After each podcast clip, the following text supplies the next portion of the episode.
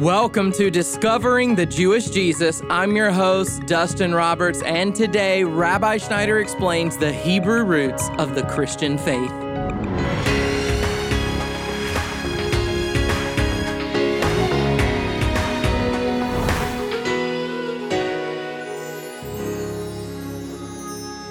Have you ever dug into your family tree to see where you come from and how you got where you are today? Well, our faith is a little bit like those family trees. And when we understand the Jewish roots of our faith ancestry, we can stand on solid ground. And so today, Rabbi Schneider is going to clear up any confusion about where we come from and how we become a family of believers. This message is part of our continuing series on the mysteries in the Gospel of John, and Rabbi is going to start with prayer. Father God, we love you today and we worship you. And we ask, Father God, for you to send forth power by your Spirit now as I preach your word in Jesus' name. Father, change us, we pray. Hallelujah, for your glory. Amen and amen. Before I get into chapter two and talk more about God's glory being revealed through Jesus, I want to just point out a few things in chapter one which help us to understand the Jewish context from which the scriptures come from and the Jewish context of our Messiah Jesus. One of the things that God is doing through discovering the Jewish Jesus, beloved ones, is He's helping the church worldwide. I'm speaking now of Gentile believers understand the Hebraic or Jewish roots of their Christian faith. Did you realize that up until recently, the church has actually divided itself from her Jewish or Hebraic roots? What they've been doing is exactly what Paul warned about in the book of Romans not to be arrogant towards that which supports them, speaking about the Jewish scriptures and the Jewish Messiah and the Israelites. Paul warned the Gentile church to be careful not to become arrogant against that which supports their faith. But unfortunately, what happened was for almost 2,000 years, the Gentile church has been arrogant towards Jewish people calling them the Christ killers, looking at them as infidels, rejecting anything Jewish. In fact, I remember not long ago, I went on a tour to Israel and I was with a bunch of pastors, and there was a particular pastor there. And he said to me, Yeah, he said, Paul met Jesus and came away with pork on his breath, which was just such a useless thing to say.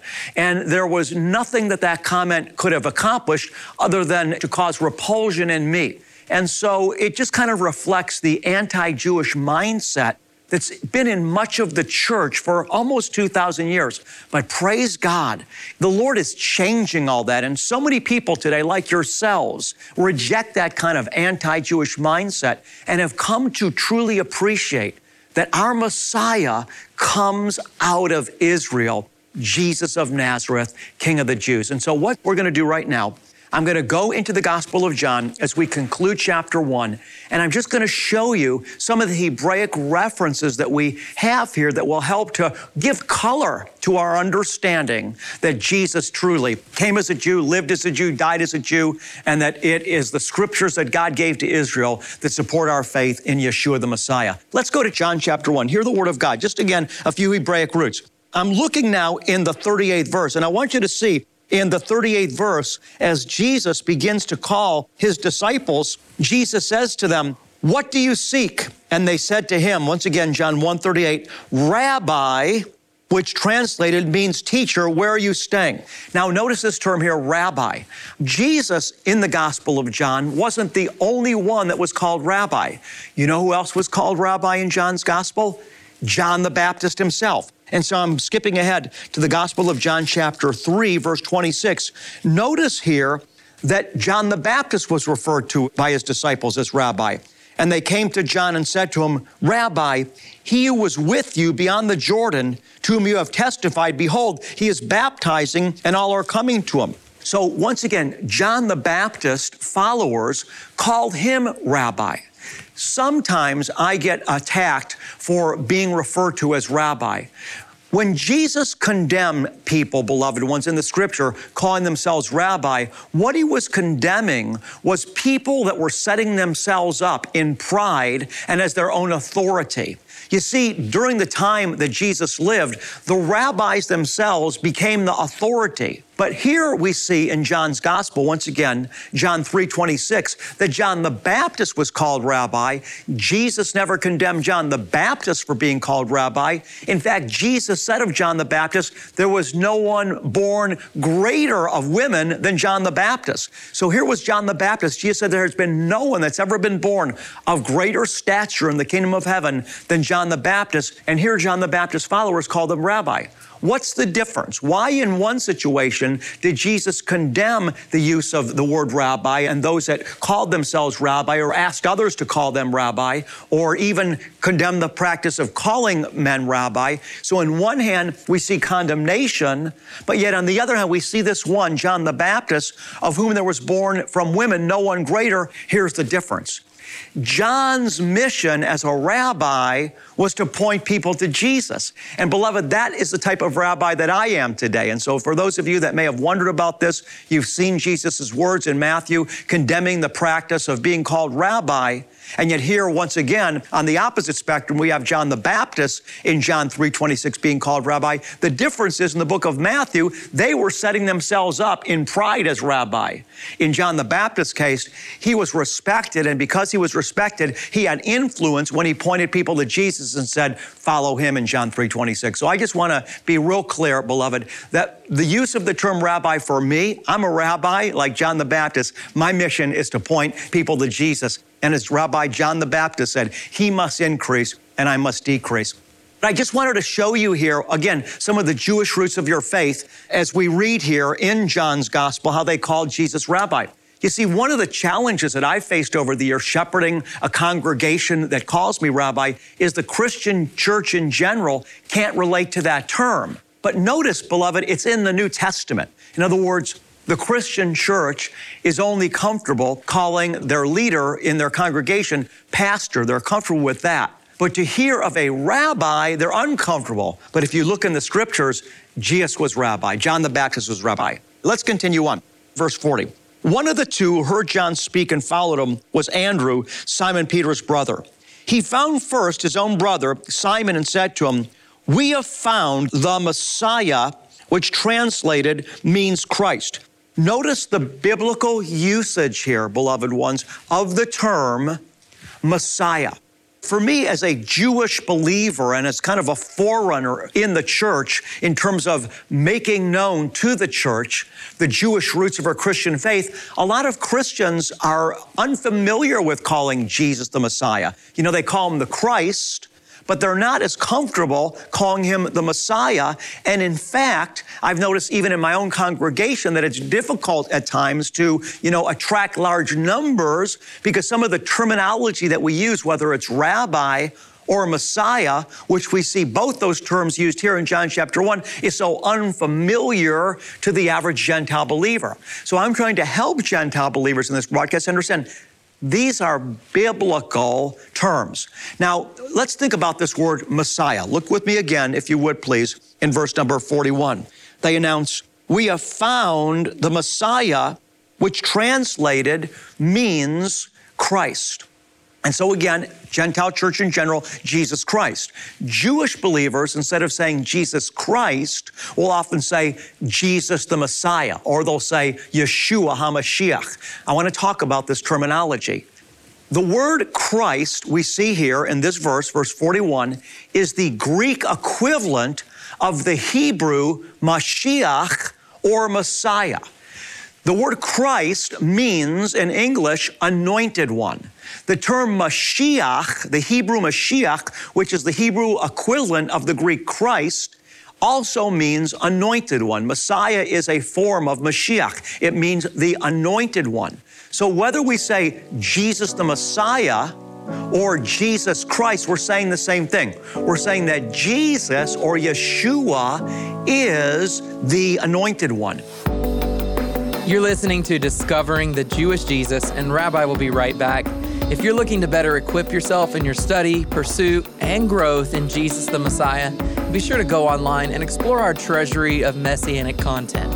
You'll find messianic teaching tools and videos, information about God's seven annual feasts, the Hebrew names, titles of God, and so much more. This content is ready and available for you today online at discoveringthejewishjesus.com.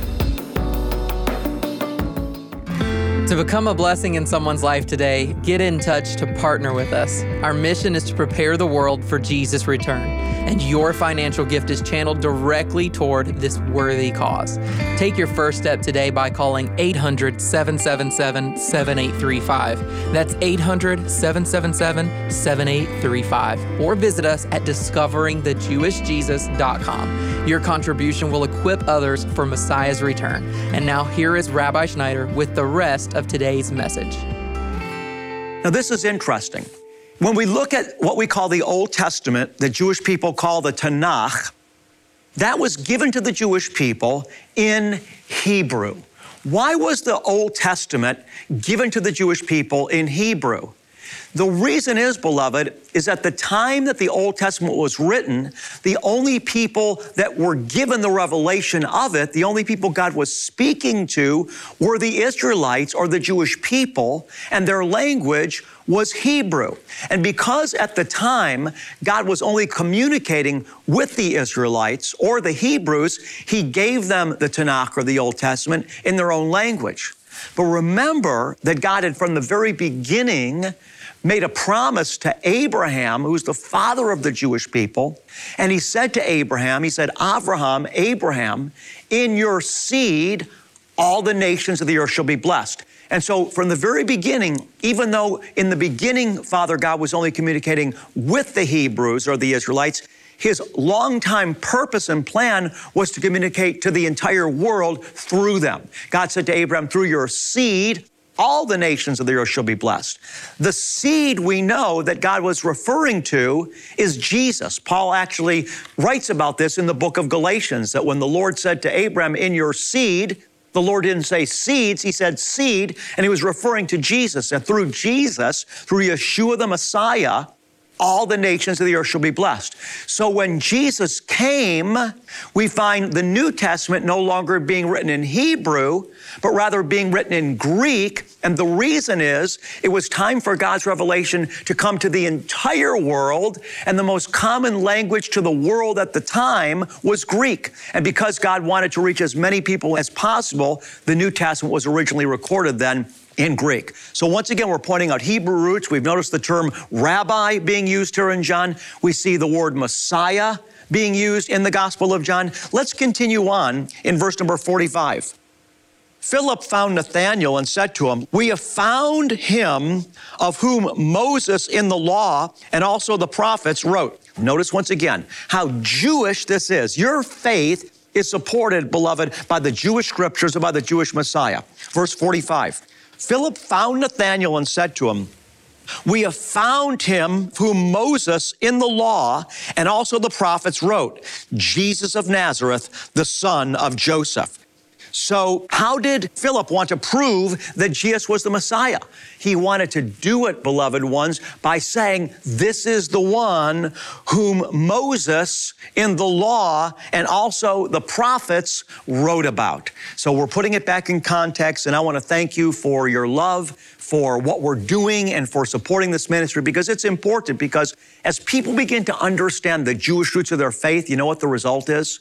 The roots of their faith get solid. I think there's many out there in the Gentile church, they're sincere believers, but they have a little bit of doubt. They wonder, they think, well, maybe I'm brainwashed, you know? Maybe I believe only because my family were believers and only because I was raised in the church. And they have this little nagging doubt in their mind and they say, maybe if I was raised in another part of the world, I'd be following Islam. Or maybe if I was raised in an Asian culture, I would have a completely different type of faith. And they have this nagging doubt and they're wondering, how do I know I'm not just brainwashed?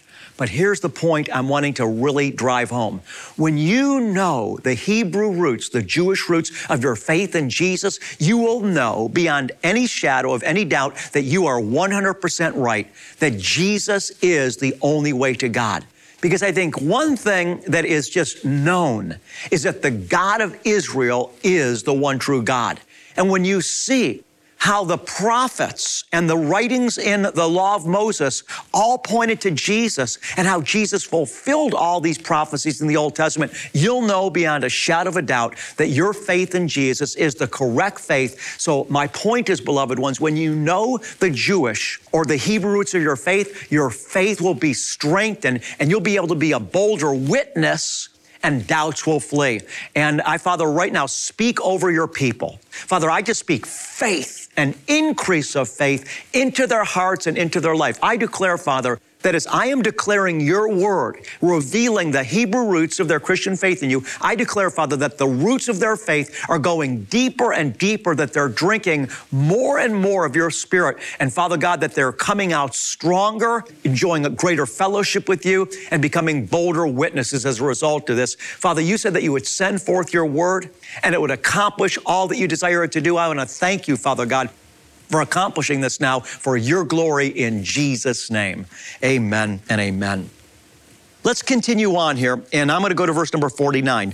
Yeshua, Jesus, is calling Nathanael. We know that Nathanael was sitting under the fig tree.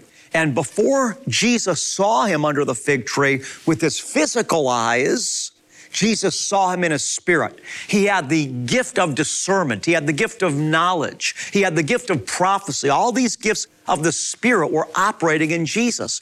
The good news is that the same gifts of the Holy Spirit that operated in Jesus are to operate in believers today. Our God is a supernatural God. And beloved, we're born of His supernatural Spirit, and He's given us the gifts of the Spirit. Let's see how this gift of discernment and prophecy and knowledge was operating in the life of Jesus as we begin here in verse number 49. Nathanael answered him, saying, Rabbi, you are the Son of God. You are the King of Israel. Why? Because Jesus said this to him in the previous verse. I'm going to begin in verse 47. Jesus saw Nathanael coming to him and said of him, Behold, an Israelite indeed, in whom there is no guile. Now, how did Jesus know that Nathanael was an Israelite, that there was no guile? Because he had, beloved, spiritual eyes to see beyond the surface. Nathanael said to him, How do you know me? Jesus answered and said to him, Before Philip called you, when you were under the fig tree, I saw you. Nathanael answered him, Rabbi, you are the Son of God, you are the King of Israel. Jesus answered and said to him, Because I said to you, that I saw you under the fig tree. Do you believe me? You will see greater things than these. And he said to him, Truly, truly, I say to you, you will see the heavens opened and the angels of God ascending and descending on the Son of Man. Final thoughts in today's episode. Once again, Jesus had spiritual eyes to see. I want you to know God has given His children, He's given you and I the gift of discernment. I want you to trust the Holy Spirit in you. The Bible says that you have received an anointing from the Holy One and it is not a lie. You need to trust your spiritual senses. You need to trust your intuition. Jesus walked in a supernatural sense of intuition. And you know what? You and I are anointed with the same Holy Spirit that Jesus lived and walked in. Notice also here that Jesus said, You're going to see greater things than these. He said, You believe because you saw this, because I declared this to you. He said to him this in the 51st verse Truly, truly, I say to you, you will see the heavens open and the angels of God ascending and descending on the Son of Man. In the previous verse, you will see greater things than these. The point, beloved, is Jesus was saying to Nathanael, Nathanael, there's more. There's more for you, Nathanael. And I want you to hear, beloved child of God, there's more for you and there's more for me today. Let's believe God for more. And let's believe Jesus to walk in the same supernatural power of the Holy Spirit that He walked in. You know, the Bible says, as Jesus was in this world, so also now are we. That's what makes living for Jesus exciting. It doesn't matter how old you are. It doesn't matter if you're in your 80s or even your 90s. There's more for you, and your life can keep getting richer and keep getting better in Jesus. Your joy will keep increasing. Your peace will keep increasing, beloved, as you set your sights on Him and follow Him. Let's keep pressing in. Let's keep pressing on. I want you to know I love you today, and most importantly today, Father God and King Jesus love you. You're listening to Discovering the Jewish Jesus with Rabbi Schneider. If you would like to receive Jesus as your Savior and be grafted into God's family tree, or if you'd like to learn more about who Jesus is, then please visit us online at discoveringthejewishjesus.com. Click the link on our homepage with the heart that reads Find Jesus. You'll find a couple of informative videos there along with the prayer request form. And when you let us know that you've joined God's family today, we'll send you two books that will help you navigate your journey of faith. One is titled Now What? A Guide for the New Christian, and the other is called The Gospel of John. These books are yours free just for letting us be a part of this special moment. And then to go deeper in your study of God's Word, take a few moments to explore explore all the resources and study tools we have available. You'll find a treasury of messianic content on our website that's designed to take you deeper in your faith. And there's even a page where you can help us share the good news of Messiah with those who need to hear it the most. And to share a word that's on his heart about how your partnership enables us to continue doing God's work all over the world, here is Rabbi once again. Beloved, as you know, this series is called Mysteries in the Gospel of John. One of the mysteries that we can see become a reality fully fleshed out in our life is when we offer to the Lord our finances, when we put God first in our finances, I want you to know He is faithful to perform a mystery by causing supernatural blessing to come back into our lives. You see, when we surrender our finances to God and honor Him with them, what happens is we open up a door, a channel of faith for Him to move through our lives. This is what Malachi 3 is all about. I want to encourage you, beloved. Don't be afraid. Put God first with your finances, and it's going to come back to you like Jesus said pressed down, good measure, and running over into your life. If God is leading you to support this ministry with a gift of any amount, go online to discoveringthejewishjesus.com or call us at 800 777 7835. That's 800 777 7835. As our way of saying thank you for your generous financial gifts, we'll send you our current newsletter. And these monthly newsletters, they're filled with exclusive content and teaching on topics that are near and dear to Rabbi, as well as current events and our outreach ministries that are starting up again in 2023, Lord willing. Well, when we walk in our giftings empowered by the Holy Spirit, there is very little that can stop us. And if you're struggling to to find your purpose and your calling, or if you're needing to spend some extra time in prayer this year, let me encourage you to pick up a copy of Rabbi's book, The Key to Answered Prayer. It's available to purchase on our website at discoveringthejewishjesus.com. But right now, let's wrap up this final day of messages for the week with a special blessing from Rabbi. What I love about the Aaronic blessing is that it did not originate with man. The words actually proceeded from the very essence of God Himself. The blessing comes from the book of Numbers, chapter 6. So listen to these words and receive the blessing of the Lord into your life today. Yahweh vayishmarecha Yair Yahweh panav elecha vichunecha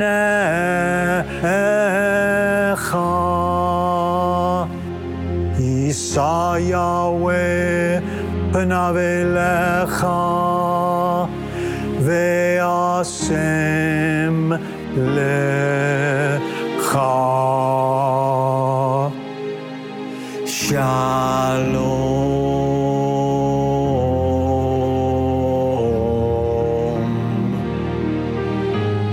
Bless you and keep you.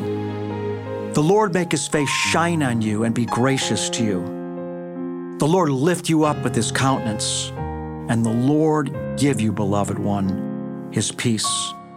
God bless you, and shalom.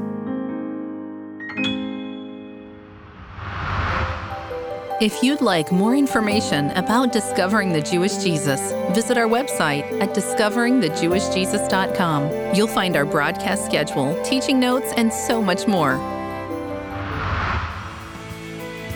I'm Dustin Roberts, and Discovering the Jewish Jesus is a production of Shalom Ministries. Join us next week when Rabbi Schneider continues our study titled The Mysteries in the Gospel of John. That's coming up Monday on Discovering the Jewish Jesus.